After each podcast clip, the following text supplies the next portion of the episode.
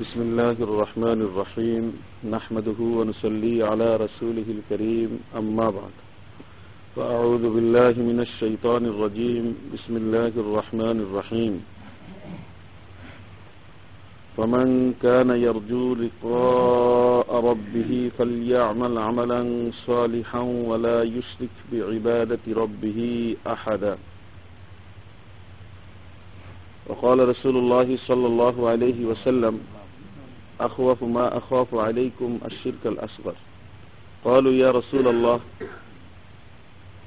أخوف ما أخاف عليكم الشرك الأصغر قالوا يا رسول الله وما الشرك الأصغر قال الرياء সম্মানিত উপস্থিতি শির্ক সম্পর্কে আমাদের আলোচনা চলছে আমরা ইতিপূর্বে শির্কের সংজ্ঞা জেনেছি কাকে বলা হয় শির্ক এবং শির্ক মারাত্মক গুণা, এই সম্পর্কেও জেনেছি। শির্ক দুই প্রকার, তাও জেনেছি।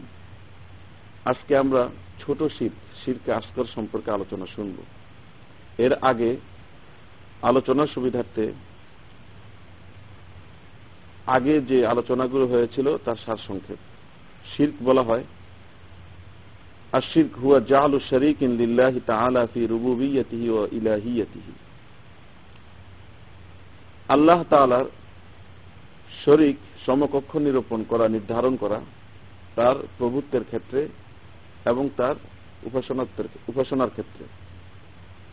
আল্লাহ তাআলা সারা জগৎকে সৃষ্টি করেছেন এবং সমস্ত জগৎকে নিয়ন্ত্রণ ও পরিচালনা করেন। এই ক্ষেত্রে তার কোনো শরিক নেই। কেউ যদি আল্লাহর সাথে এই বিষয়ে শরিক স্থাপন করে, তাহলে সে শীত করল। অনুরূপভাবে যেহেতু তিনি প্রতিপালন করছেন, তিনি এই জগৎকে সৃষ্টি করেছেন, বন্দার যাবতীয় আনুগত্য এবং এবাদতের উপযুক্ত একমাত্র তিনি এবং মালিকও তিনি।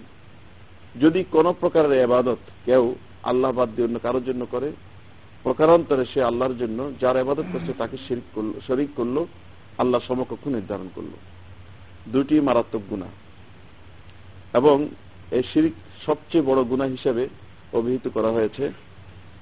কারণ শিরিকের মাধ্যমে মাখলুক সৃষ্টিকে খালেক স্রষ্টার সাথে তুলনা করা হয় এবং দুজনকে এক করে দেখা হয়।